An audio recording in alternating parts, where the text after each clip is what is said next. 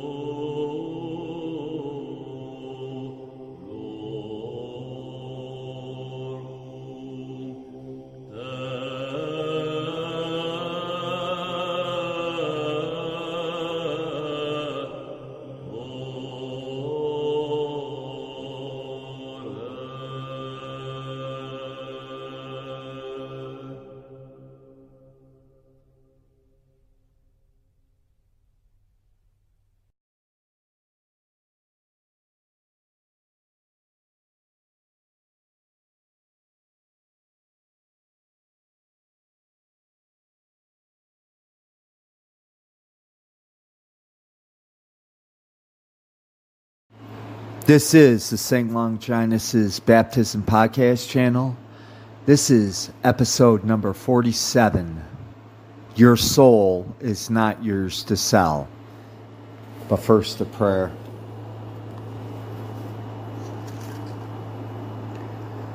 All that I am, all that I have, all that I do shall be consecrated to the service, honor, and glory and exaltation of the Immaculate Heart of Mary, the Sacred Heart of Jesus, and the heavenly kingdom.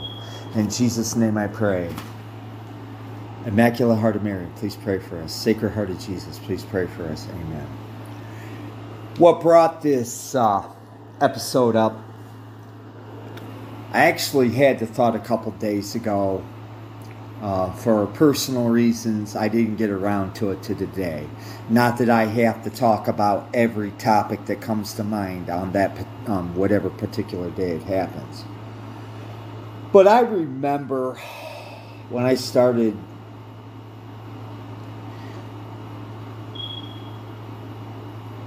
I'm, I'm sure that these videos were older than last summer Matter of fact, if I were a betting man, I would say that they've been around longer than last summer.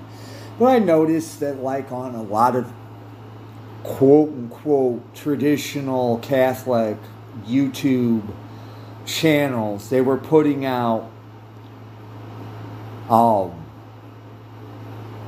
they were they were putting out videos that oh John Lennon sold his soul uh, celebrities and movie stars are selling their soul. And if I'm not mistaken, Most Holy Family Monastery was doing it too. But I don't consider them sedevacantists, so they're they're they're about as traditional as a cherry pie would be in America. And the same thing goes with the neotrads that were on YouTube. They're, you know, they're they're the the only thing that is traditional about them is the errors and the lies and falsehoods that they spout. These have been around for years. So, in that regard, yes, they're very traditional. Now,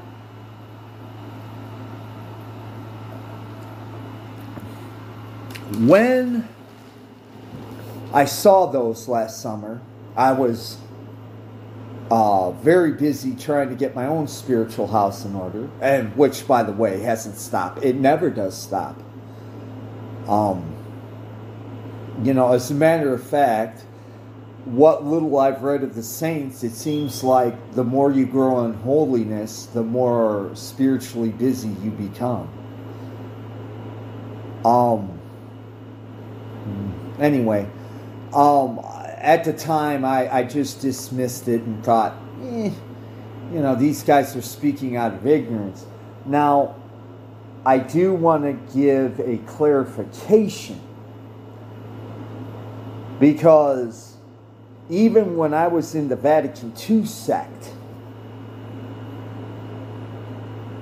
and a lot of American culture, they have stories where some guy sells his soul and at the last minute re- gets a reprieve from, you know, whatever. Um, but I remember, uh, even when I was in the uh, Vatican II sect for 10 years, whenever I'd hear, you know, Protestants or, you know, uh, ignorant people say, oh, that person sold their soul to the devil. I used to think to myself, well, that's ridiculous. Your soul's not yours. And there's there's a scriptural evidence all over Paul's epistles, if not the gospels themselves. One of the most famous quote from one of Paul's epistles that comes to mind was that don't you know that you were bought at a great price. Now, if you were a spiritual free agent, if, if your soul um, actually belonged to you to do with as you pleased, this is just my um, hunch then Jesus wouldn't need to die on the cross. because you would own your own soul and it's yours to do with as you wish.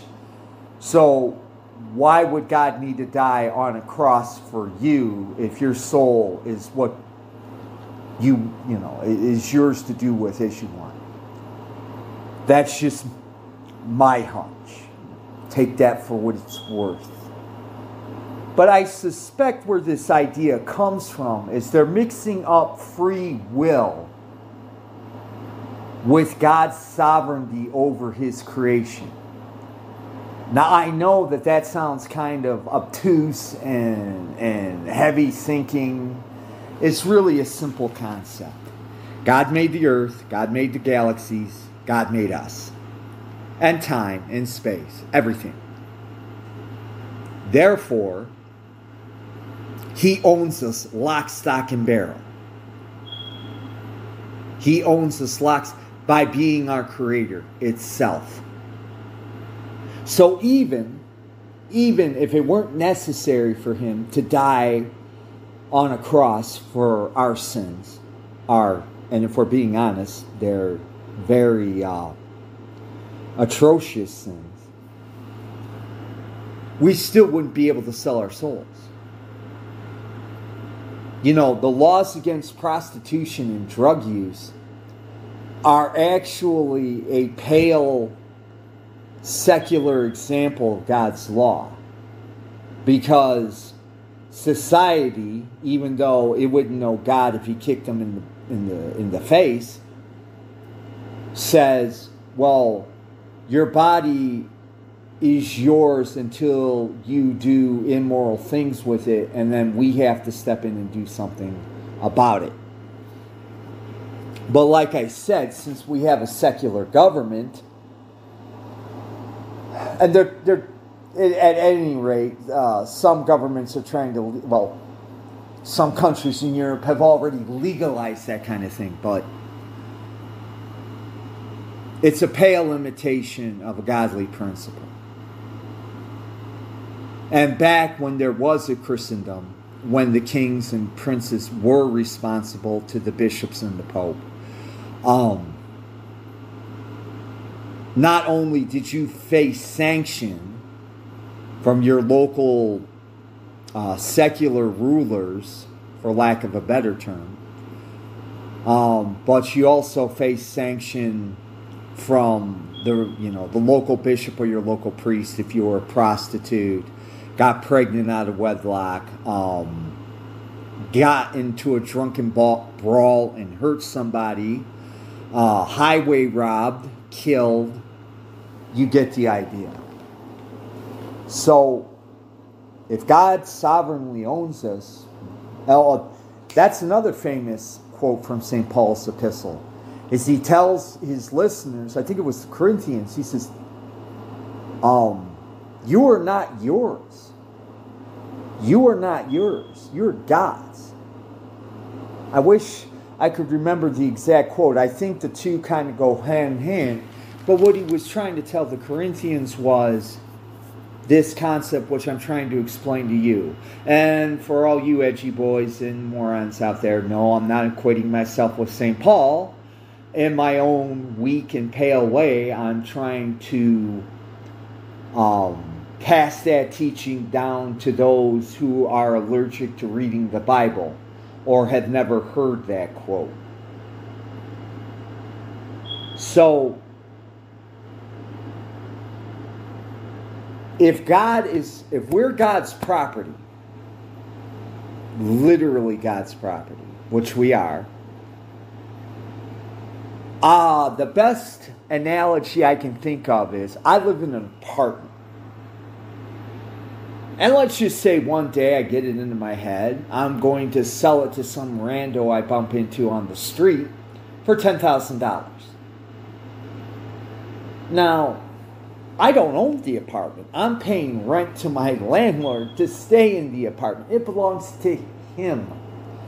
But let's just say I smoke a bunch of crack and I, I get the the Mensa member idea. I'm going to sell my apartment so I can get more crack. And I go to some rando, hey, I'll sell you my apartment for $10,000. It's not mine to sell, and it's not his to buy. It's the same thing with selling your soul to Satan. Not your soul to sell, not Satan's to buy. Now, Satan can tempt you into sin. And even for people that are trying to be devout, God sometimes, in the book of Job, is a perfect example of this. Sometimes God, within certain limitations, will allow Satan to uh, try to break us down so that whatever impurities we have in our soul get worked out if we're trying to be pious and devout. A lot of people get that twisted. They think if they go through trials and tribulations that somehow God's mad at them. And I'm speaking from experience. I used to think that way. But if you understand, this is why the choice of your religion is so important. If you're not getting taught this, then you're not going to be stable in your belief. Because every time that you get, uh, you have a bad time, a wife dies, you blow a tire, whatever. I know those are two, uh, well, one of them is an extreme example. I'm just saying that if you don't have grounding in the right truth, that when, you know, trials and tribulations come your way, you are not going to be stable in your belief system. And once again, I'm speaking from personal experience on this. So, Satan is allowed to toss trials and tribulations our way, but he's not allowed to get our soul. Now, this brings me to what I was working into. We are God's sovereignly because He is our creator. However, we're given free will. So we can't go to the devil and say, hey, devil, I'll be yours if you give me fame, riches, and glory. A lot of people get that twisted. It's not his to give. And even if he can, in his own limited way, giving you something to approximate it, as they say in the storytelling business, the sting is at the end of the tail. In other words, somehow it's going to come back and massively bite you in the butt. Okay? And furthermore, when he tempts you, he's just tempting you because he is a pure spirit and he's had millennia to watch human beings. He, he knows what he can tempt you with. So I liken it I liken it to a used car salesman. And actually, I hate to give these guys any props because they're Protestant. There was a Protestant group who did parody songs, and they compared the devil to a used car salesman. It's a it's a perfect analogy because that's what he is. Because let's just say your particular hang up is you have to have a beautiful woman, and you know you like you just have to have a beautiful woman. So what Satan will do is is he'll he'll let you meet an absolutely gorgeous knockout of a woman. And you know, through circumstances it'll come to pass where where you're living with this woman. And heaven forbid if this should happen, because it's happened to many a good man Let's just say you're foolish enough to marry this woman. Here's where the sting comes at the end of the tale. Maybe before you marry her, you notice quirks, personality traits, and you're thinking, oh, I don't know if I could stay. She's hot, she's hot, she's great in bed, but I don't know. But because we're human, we talk ourselves out of it. Oh, I'm going to marry her. So you marry her. And let's just say you have two or three kids by her. And then one day she meets somebody more successful, better looking than you, more athletic, and more wealthy. And she starts banging this dude while she's married to you before she leaves you and files for divorce. And then you end up, because society being what it is, you end up paying massive alimony, even though the guy she married is more wealthy than you are. He can buy and sell people like you. You still have to pay her alimony. And quite frankly, if you have a kid with a woman, you should pay child support. Within means, of course. But that's not how the regular justice system, well, they call it justice. They might as well call it the injustice system. But you get my drift. That is one of the ways. And like I said, it doesn't have to be a beautiful woman. It could be possessions. It could be vanity. You know, oh, I'm such a handsome dude. Uh, I'm a bodybuilder. And you get in an accident, next thing you know, you're scarred and ugly. And then you don't know what to do.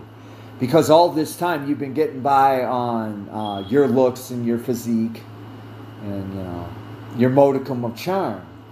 Well, now that you're no longer a specimen, you know, people don't bow and scrape anymore, and that's a real kick in the nuts. Anywho,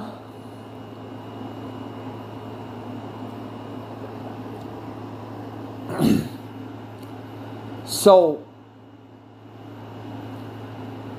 I've said this in previous episodes, but it bears repeating. Satan can't buy your soul, but he can tempt you into things that whatever your spiritual weakness is, he'll he'll tempt you in those areas and if you go along for the ride, he will definitely make your life a living hell in one way or the other. Um But Satan, Satan in his entirety is a Satan. Uh, I'm sorry, not Satan. Well, he's Satan. He's a, a sadist because he absolutely despises humans and he absolutely despises God in his heavenly kingdom.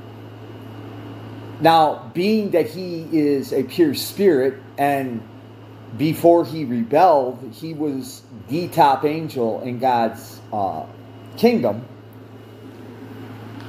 He obviously, when he fell, when he rebelled, he lost some of his angelic powers. He didn't lose everything. This is just my my uh, once again a hunch on my part. So don't don't try to claim I'm stating this infallibly. I'm not. I suspect that Satan knows that in the end he's going to lose. And that's why he's never mind the hatred for mankind and against God. Well, that that's I misspoke. That's actually the point. He hates human beings so much that he wants to drag as many souls as he can with him so that him and his demons can torment them in hell. And I'm, I'm sure by this point, some of you are going to be like, well, what about guys like Klaus Schwab and um, George Soros? They don't seem to. Well, for one thing, these guys are shadowy individuals to begin with. So, I mean, on the surface, because we don't really know them and probably won't. Yeah, they they they're successful, they're rich, blah blah blah, but we don't know what's going on in the inside.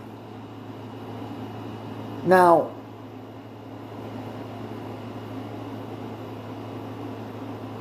I this is another theory, it's not infallible. I suspect at least in the well, yeah, Soros too. I, I suspect that they're probably um, involved in one form of Satanism or another. Here's the thing, though. Um, I don't think that they truly understand the stakes at the game that they're playing currently. Because if they did, they wouldn't do it. Now, the rationale why they do this doesn't matter. But I will say this if they think that Satan is going to give them everything that they want and that they're going to get off scot free, they are laboring under the most massive delusion that a human being can suffer from. And heaven forbid they should die in this delusion. And I do mean this because they are human beings at the end of the day. They may be evil, vile human beings, but they're human beings nonetheless. And everybody deserves a shot at redemption. Um,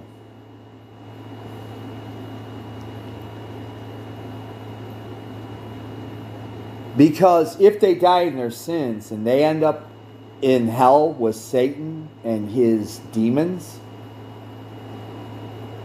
oh, you can you can bet your bottom dollar that Satan is going to make their eternal afterlife very, very unimaginably, unimaginatively um, miserable. Because I, I liken it to this, and this is just my idea.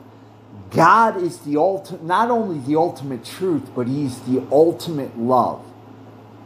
In other words, He's the ultimate definition of truth and love the ultimate expression.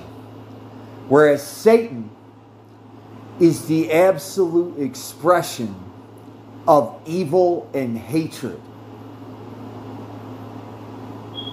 And these guys don't even they to them it's an abstraction. It's an abstraction. They're just they're worried about their time on earth. They're not even thinking about the price that may they may have to pay because they think that you know they're stringing Satan along. No, he's stringing them along. They're actually puppets of Satan. These rock stars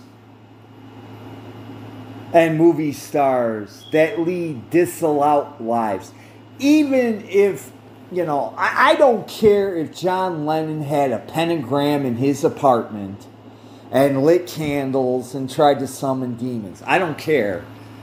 I don't think that John Lennon was was serious because we moderns are not serious. He did not know the full impression of what he was doing because if he did, he would you know he wouldn't have done it. But he, let's just say for the sake of argument, he did. um, you know, it, it, fame and fortune is not Satan's to give. It isn't. Now, he can help you along in your route of sin, but, you know, um, he can't give you everything you want.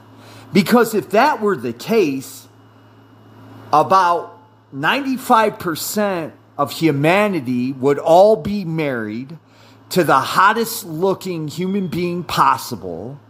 They would live all live in mansions and their bank accounts would be in the billions. So no.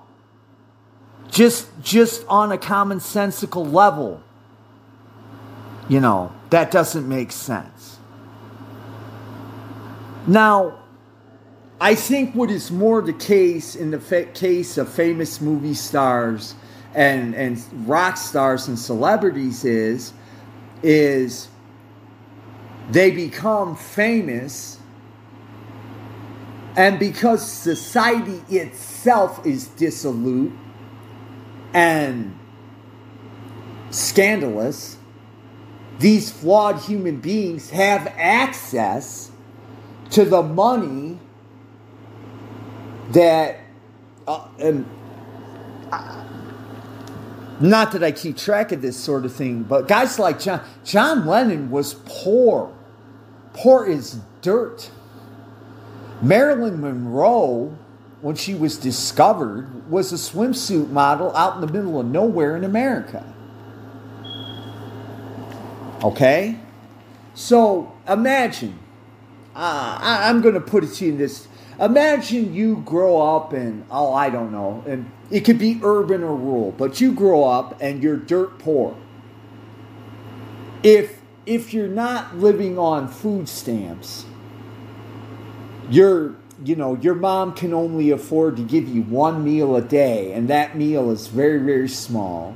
You're wearing hand-me-downs of hand-me-downs. And you've encountered every kind of hardship imaginable. And when you're early adolescence a teenager you discovered you really have a talent for something. And because you know your your life experience has been so miserable your your main focus instead of god is to develop this talent so that you don't have to go back to the way you were. Oh and along with being poor and dirt broke um you know at least from the american perspective you're not going to get a beautiful woman or man if you're dirt poor and broke, unless you're just absolutely stunning. So, and let's just take John Lennon's case. So, John Lennon practices his guitar and writes a bunch of songs. And through his practicing of the guitar, his, his, songwritings get better, and then he finds three like minded individuals who are equally talented, and they form a rock band. Now, you go from playing underground clubs in Germany, making I I'll, let's just say a hundred bucks a night, probably less than that, and then all of a sudden you're worldwide sensations and you have more money than you've ever seen in your entire life and have more money than you would know what to do with in 10 lifetimes. And all of a sudden, these beautiful, I mean, drop dead gorgeous women are just lining up for a shot to sleep with you. You can buy whatever you want to buy. And you pretty much can do, you know, barring what they'll allow you to do, pretty much anything you want to. 95% of humanity are, are going to turn into complete degenerates because they don't have a spiritual life and they don't understand that the reason you want a spiritual life is so that you do not be that you do not become corrupted by the society and the culture around you. And that's another thing I've noticed too in these videos is people get incredibly self-righteous. Oh, these guys are they're they're reprobates. Ah. And this is just once again my opinion. I think a lot of that is envy. Because the people making these videos, they're probably busting their hump at a job that they hate 60 hours a week. The woman that they married, um, even if they get along, you know, she's not a hot chick. She's not Mila Kunis. You know, she's not um, Jennifer Aniston. You know, she's she's she may be slightly attractive, but you know. So, um, I think where the self righteousness part comes in is they're watching these guys, and for the sake of charity, I'm going to say that they are sincere about being holy and pious. But envy is a horrible thing. I, I would say the worst thing that can happen to you is the loss of your innocence. But the second thing is, is when you're trying to be pious and devout, envy. Envy, envy is the root cause. Envy is what caused Judas to betray Jesus. Envy and greed. But they're they think, however mistaken they are, and they are, that you know they're pointing out, oh, that he had to have sold his soul. Look at this, you know, rags to riches story. When in actuality, it's pretty mundane. And that brings me to the last point before I wrap up. Oh, but I want to finish my point on envy. So, a lot of our a lot of our mortal sins, and I mean a lot, are deep down sins that we're not even conscious of. Now, depending on the individual, the, your, your reasons may vary. But at the root of it, a lot of people have a lot of unconscious sins that they're not even aware of. And so while these guys think they're denouncing the, de- ah, the degeneracy of the culture at large, they might not even be aware that it's envy. That it's envy. Because at the root of it, and I mean at the absolute root of it, it's also uh, rash judgment because unless you've been a favorite, a famous celebrity and experience what comes with being a literal multimillionaire overnight, you don't know how you would react.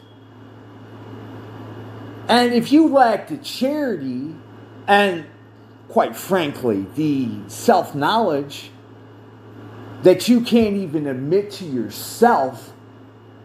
Well, what would happen if I would, let's take something mundane. If I won the lotto and I, I, I won 50, uh, $50 million, you know, if you don't even have the self awareness to understand that having access to things that you're not dead to will turn you into a hedonistic, pardon me, Lord, jackass, then, you know, I don't know what else to say. Except perhaps you should do self examination of your temperaments. Because anybody, and I mean, anyone with self awareness should understand. You know, we, we had a saying when I was coming up in America money changes people. And it does. There was always stories about some football athlete or some movie star or some rock star who he was the local neighborhood kid and he was approachable, friendly, and helpful. And then he got rich and he moved to Hollywood or LA or New York and he never came back to the old neighborhood and when he did he he was a totally changed man. That is why in the traditional Catholic Church they teach you to separate yourself not just from the society and culture at large, but to separate you from the things that the lust, they call it the lust of the flesh, the love of beautiful women, the love of fancy food, the love of expensive liquors, riches. I mean, King Solomon in the Old Testament, uh, I, I think it was Ecclesiastes, where he, he lists and by the way, King Solomon was an actual king prior to Christ. And those guys, nothing was denied to them because they were an actual king. Okay? And he had, I'm talking about King Solomon now, he had, like, I think it's 300 wives. He had more money.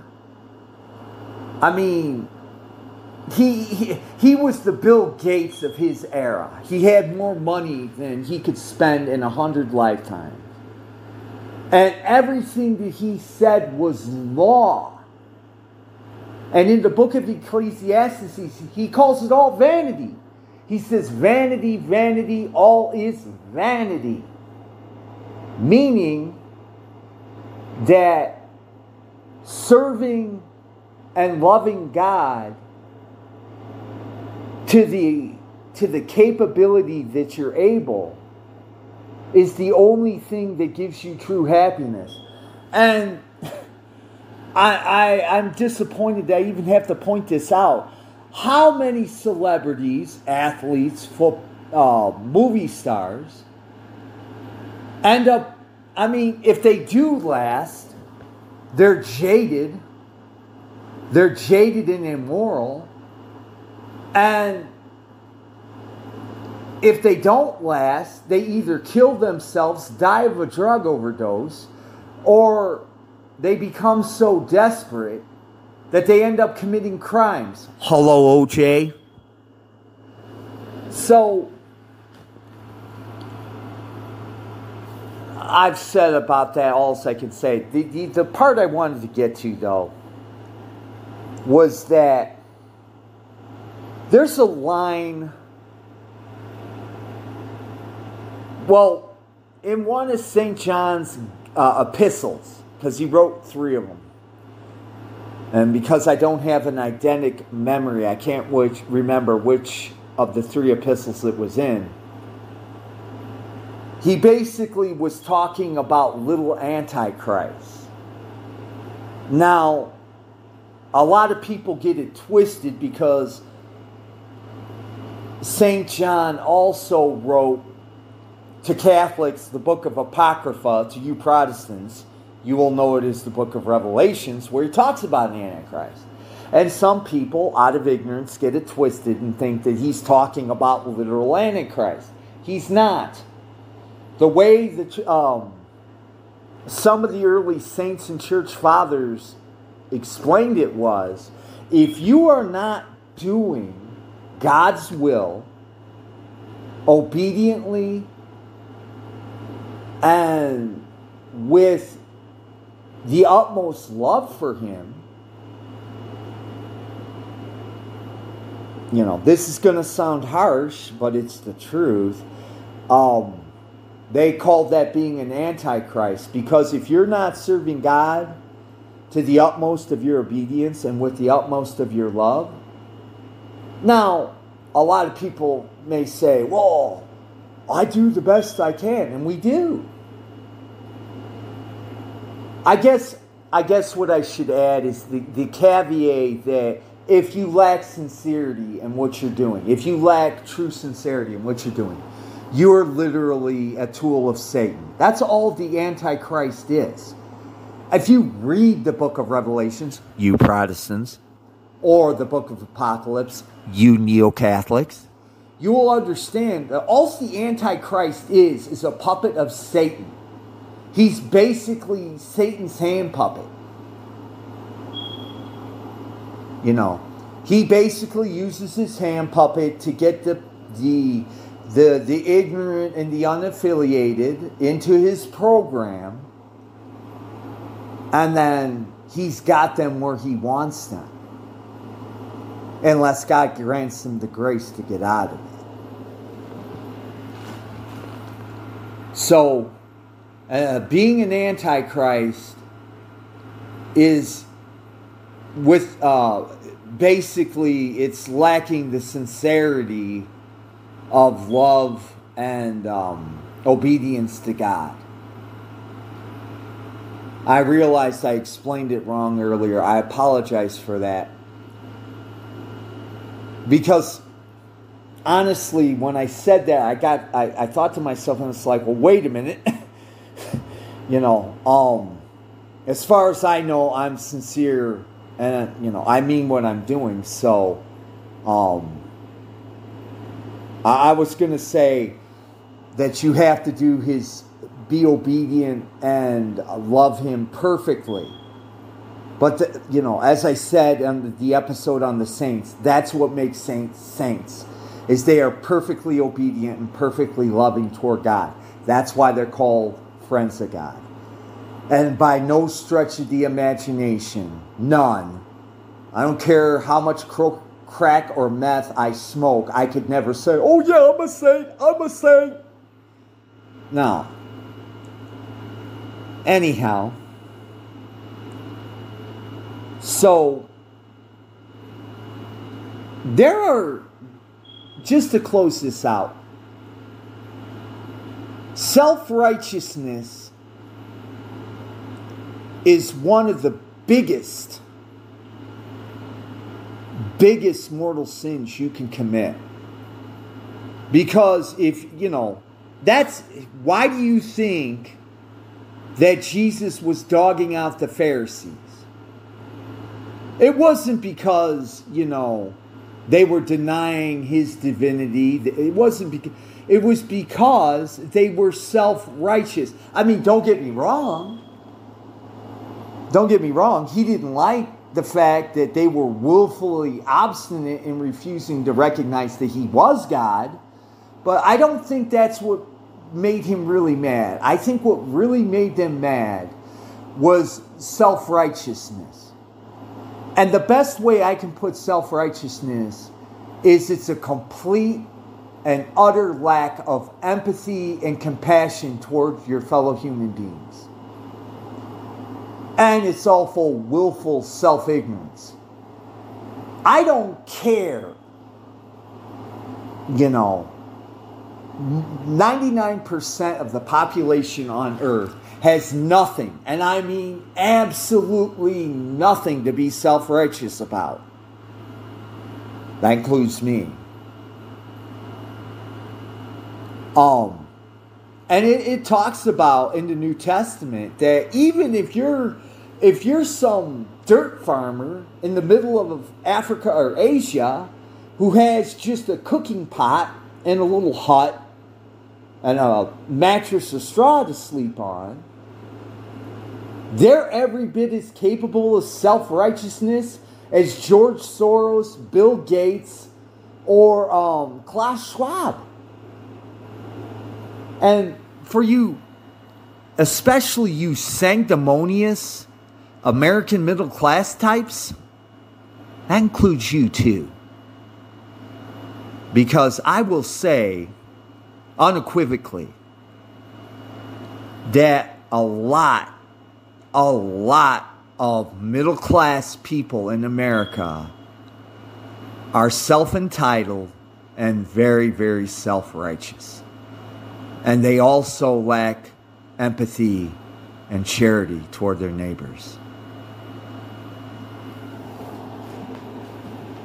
Okay, guys, that is it. I've covered why you cannot sell something that is not yours. I pray, I, I really do, I pray and hope that somebody who comes across this will get something out of it because I don't view this podcast is any way affiliated with me. It's I'm doing this for God and I'm trying to be obedient to God and let him let him use me to do his will. You take that for what it's worth. Um and I pray for everyone everyone but especially for those who are directly and indirectly in my life. That they, that you will come to the truth. You take that for what it's worth. And I also pray and hope that more people get to heaven. And by the way, it just occurred to me when I said this. This is usually my closing line I realized how some people could hear this and think somehow that I think that I'm going to heaven and nobody else is. I could understand, given the way social media works, where some people might think that. Um, I can, I can tell you that I'm well aware that I'm the last candidate to get into heaven. And even if I have to spend a million years in purgatory, that is too much of God's grace and love that I should even merit more or less getting into heaven. And you take that for what it's worth. If you've listened to the whole thing, thank you for listening. I really appreciate it. Even if you think I'm a raving crackpot, thank you for listening. At least you gave me your time. I want to say, God bless you. Have a good day. Bye bye.